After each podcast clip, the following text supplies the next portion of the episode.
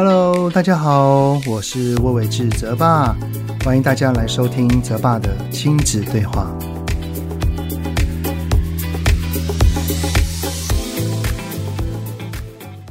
Hello，你们好，我是亲职教育讲师魏伟志泽爸，欢迎来到泽爸的亲子对话。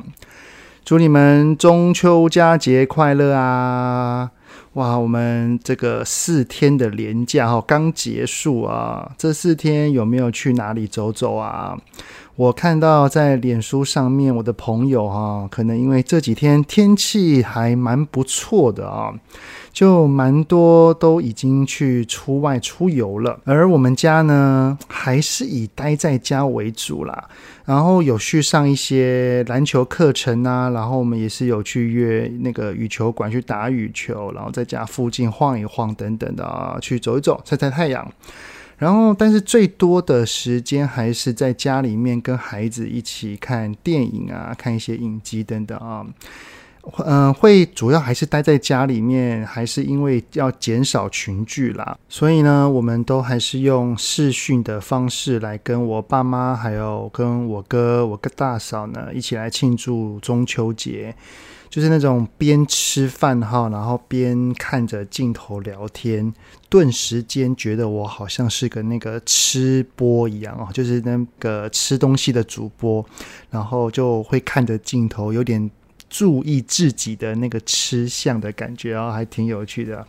而烤肉的话呢，就是在家煎一煎肉啊，过一过，有那种节节庆的氛围。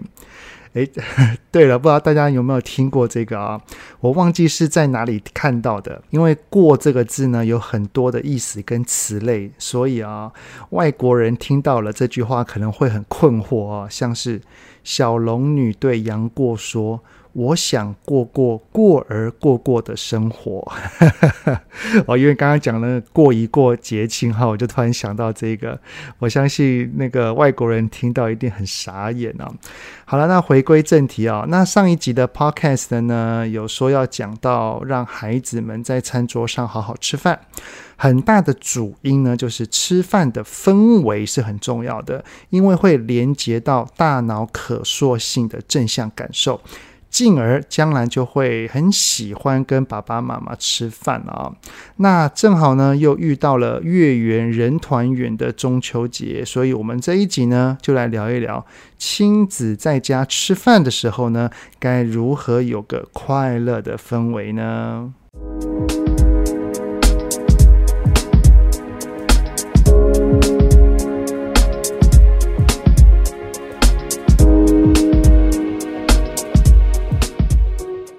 我记得在当时高中的时候啊，因为我的爸爸妈妈呢在工作上比较忙碌，而我哥呢也是忙于学校的社团。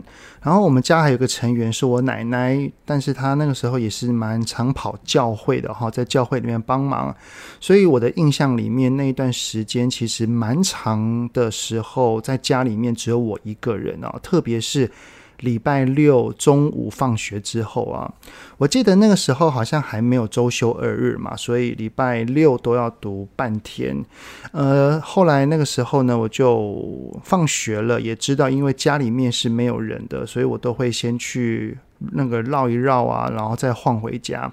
回到家的时候呢，会看看家里面有什么东西吃啊，然后就自己随意的煮一煮，就反正就是一个人而已嘛。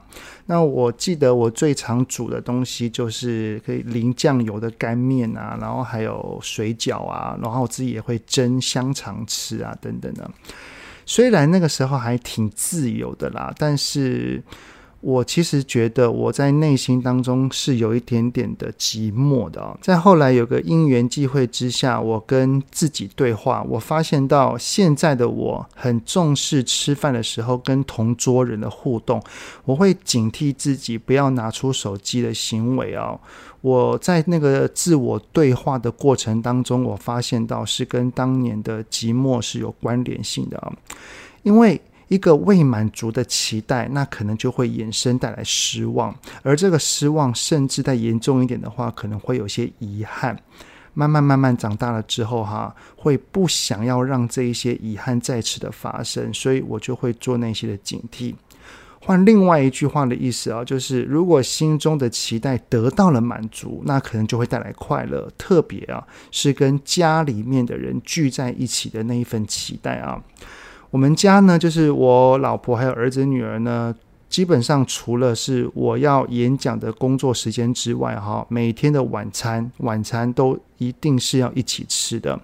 那如果当天的晚餐我是没有要吃的话，哦，我也会一起坐在餐桌旁哦，跟我的老婆啊、小孩们呢一起闲话家常。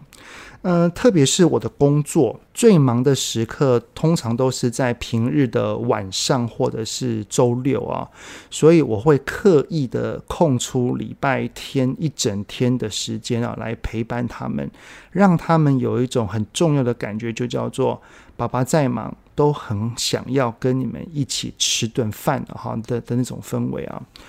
不过，因为我也知道有很多的家庭啊，因为工作性质的关系，要跟孩子们一起吃顿饭，可能是有难度的哦。所以呢，我觉得我们可以跟孩子约好，一个礼拜之中有哪几天的哪一餐是可以全家聚在一起，然后是可以默默形成一个可能大家没有明讲的规律。当然了哈，也是可以经由全家的讨论，然后我们共同定下来。有那个约定，有那个大家一起讲好的那一个时间，那个相聚的时刻。假设啊，整天都很忙碌，即使只有早上可以一起来吃早餐，真的，我相信孩子们肯定都会很开心的啊。而这一个讨论呢，是全家何时要聚在一起吃饭，可能在孩子年幼的时候，需要的那个程度可能还没有那么大。但是真的，随着孩子的年龄啊，慢慢的渐增，特别是到了高中、大学，他自己有很多的呃，跟朋友有约，跟他的男朋友、女朋友约的时候，这个约定就很重要喽。不过啦，约定只是约定嘛，孩子们答应我们了，但是是否真的会做到，也没有一个准嘛。呃，要让孩子长大了之后，他有属于他自己的事情，但同时间他还是很愿意执行跟我们一起吃饭的这个约定。我觉得靠的是三个条件。第一个条件呢，是在孩子还年幼，当时还非常依赖着我们的时候，那个时候的他们哦，是非常非常期待跟我们相聚吃饭的那个年纪。当我们有跟他讲好什么时候一定会回来吃饭的时候，请务必要说到做到。我们不要让他的希望变成了失望，最后变成了不再期望啊！当一个不再期望的孩子，对于不断让他失望的大人，可能就不会再抱持着希望了。而第二个条件呢，就是亲子之间的关系。的深度，当彼此之间的关系越深，他就会越会重视我们的感受嘛。也因为重视，所以他跟我们讲好的约定，他会履行的机会当然就会越大嘛。而第三个条件呢，就是吃饭时的氛围是非常非常的快乐、自在、放松的。就是因为吃饭时的氛围是很快乐、很自在、很放松的，他们才会期待之后继续跟我们一起吃饭嘛。也就是说，要让孩子与我们在餐桌上面的感受是要是正向的。所以在上一集的 Podcast 啊，我记得我有提到，要减少让孩子在吃饭的时候是有压力的、是担心的或者是害怕的。当然，该管教的时候还是要管教。我们只要做出适度又坚定的教养即可。其余的时刻呢，多与孩子进行着有品质的正向交流吧。其实啊，我们来换另外一个角度来思考啊。如果我们今天跟一个很重要的朋友吃饭，我们的内心啊，很希望。他可以跟我们之后维持在将来的每一个日子里面，一个月好，一个月哈，至少要聚一次、两次、三次以上更好。那请问，如果我们内心有这样子的规划，有这样子的想法，那我们在这一次的吃饭的当下，我们会怎么跟他进行的交流呢？如果当对方在聊未来的时候，我们会否定他的想法吗？那如果对方在跟我们聊一些电电动啊、动漫啊、YouTuber 啊、韩剧啊或八卦这些东西的时候，我们会批评他吗？我们会跟他讲说：“你不要讲这一些没有意义的东西吗？”会吗？那刚当对方在跟我们抱怨的时候，我们会斥责他说：“哎，你真的很爱念呢，谁叫你当时怎样怎样怎样？”我们会吗？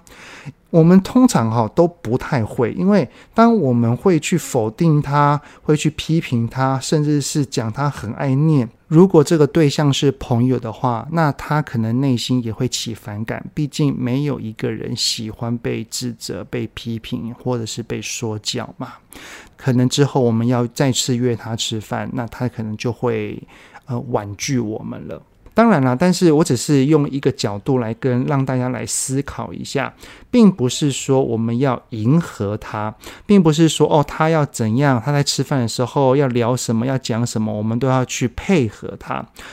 我我想要去强调的意思就是，是在吃饭聊天的当下，我们要避免说教意义的言语，而是要试着多去聆听，多去理解他。在我的新书啊，引导孩子说出内心话里面，其实就有提到说教意义的言语呢，就包含了命令啊、指责、批评、分析、讲道理以及给予建议。因为啊，通常啊，说教意义的言语呈现出来的叫做位阶的高低。我不断的说教，不断的指责，就是代表说我对你错，所以你要多听我的。那其实这样子的互动，这样子的交流，就会呈现好像我的姿态是比你高的。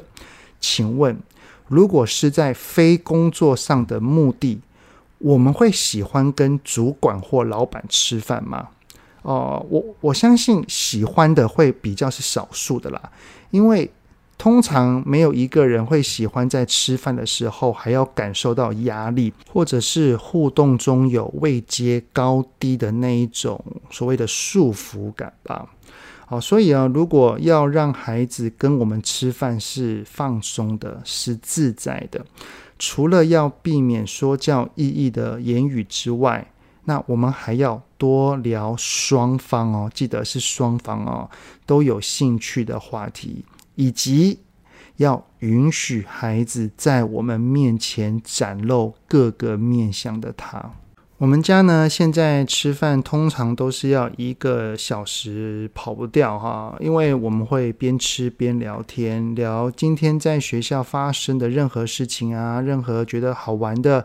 有趣的、开心的事情，而我跟老婆呢，也会跟儿子、女儿分享我们当天遇到或者是看到任何好笑或者是新奇的事情，让整个餐桌上面都充斥着笑声啊。有的时候可能还是要，就是时间真的太晚了，他们要去念书或写功课了，才会赶快结束我们的晚餐哦。而在餐桌上呢，除了我们会分享事情之外呢，我跟儿子呢会聊我们共有的兴趣，所以就像是我们会聊 NBA 篮球。我跟女儿呢也会去聊鬼灭，还有她有兴趣的话题，还有我会我也会跟他们聊一些像他们这个年龄层会喜欢的同才之间会喜欢的一些事物，不管是任何的电动啊、偶像啊、YouTuber 啊，还有班上的八卦也好，这个话题是毫不设限的啊。当然啦，有的时候爸爸妈妈可能也是需要一些提问的技巧，才能让孩子在不知不觉当中会越讲越多。那如果想要知道这个提问的方法跟技巧的话，哎，就一定要参考我的新书啦，引导孩子说出内心话啦。好，那另外呢，如果孩子在餐桌上面是在抱怨，请记得。当一个人的内心是有负面情绪的时候，他最渴望的是被自己最爱的人理解。所以呢，当他在抱怨的时候，我们要做的不是一直给他建议，也不是责备他当时为什么不怎样怎样。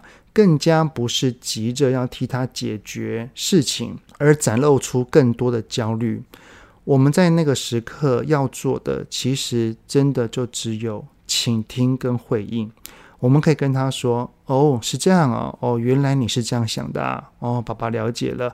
哇，想必你当时肯定很着急吧？然后像像这样子的回应啊。”呃，我记得最近我儿子啊，他有一次在晚餐的时候，一直很担心隔天在学校有一个要去做的任务，因为他不擅长，所以他也会担心做得不好，或者是被别的同学比下去，所以在那一天的晚餐呢，他就一直抱怨，说自己好蠢哦，干嘛要答应哦，好烦哦，明天又要怎样了？可不可以明天不要来啊？等等的，他一直念，真的一直在碎念。他不断的抱怨情况底下呢，我就边听，我就边回应他说：“嗯，爸爸看得出来你真的很担心诶，哇，所以你当时后悔答应对方了是吗？儿子啊，你虽然现在是后悔的，但是你答应的时候，爸爸真的觉得你好勇敢哦，我很佩服你诶。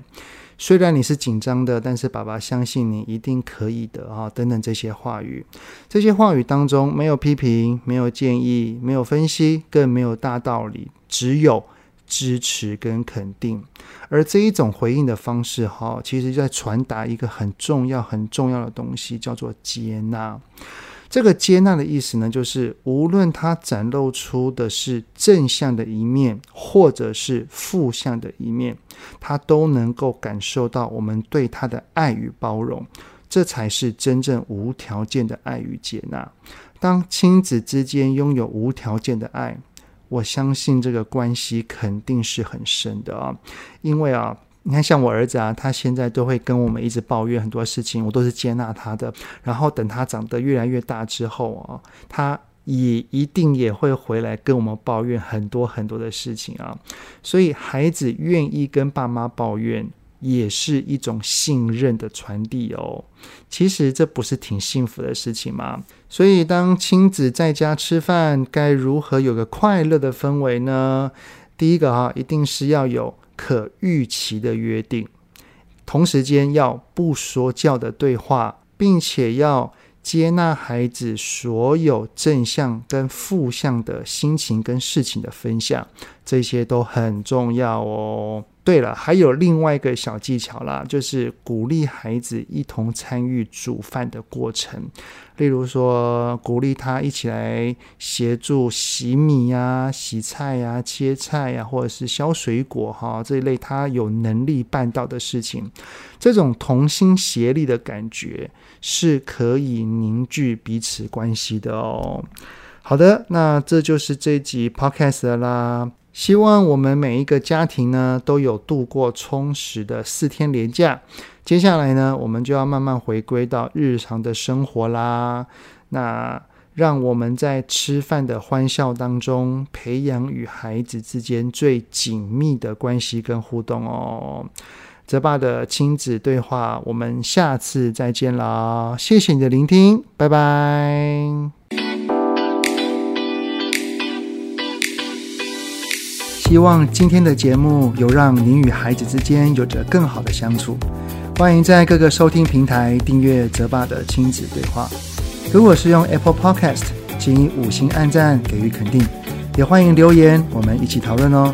如果有想要听什么亲子的议题，请欢迎告诉我。愿天下家庭的亲子关系能够更好。泽爸的亲子对话，我们下次见。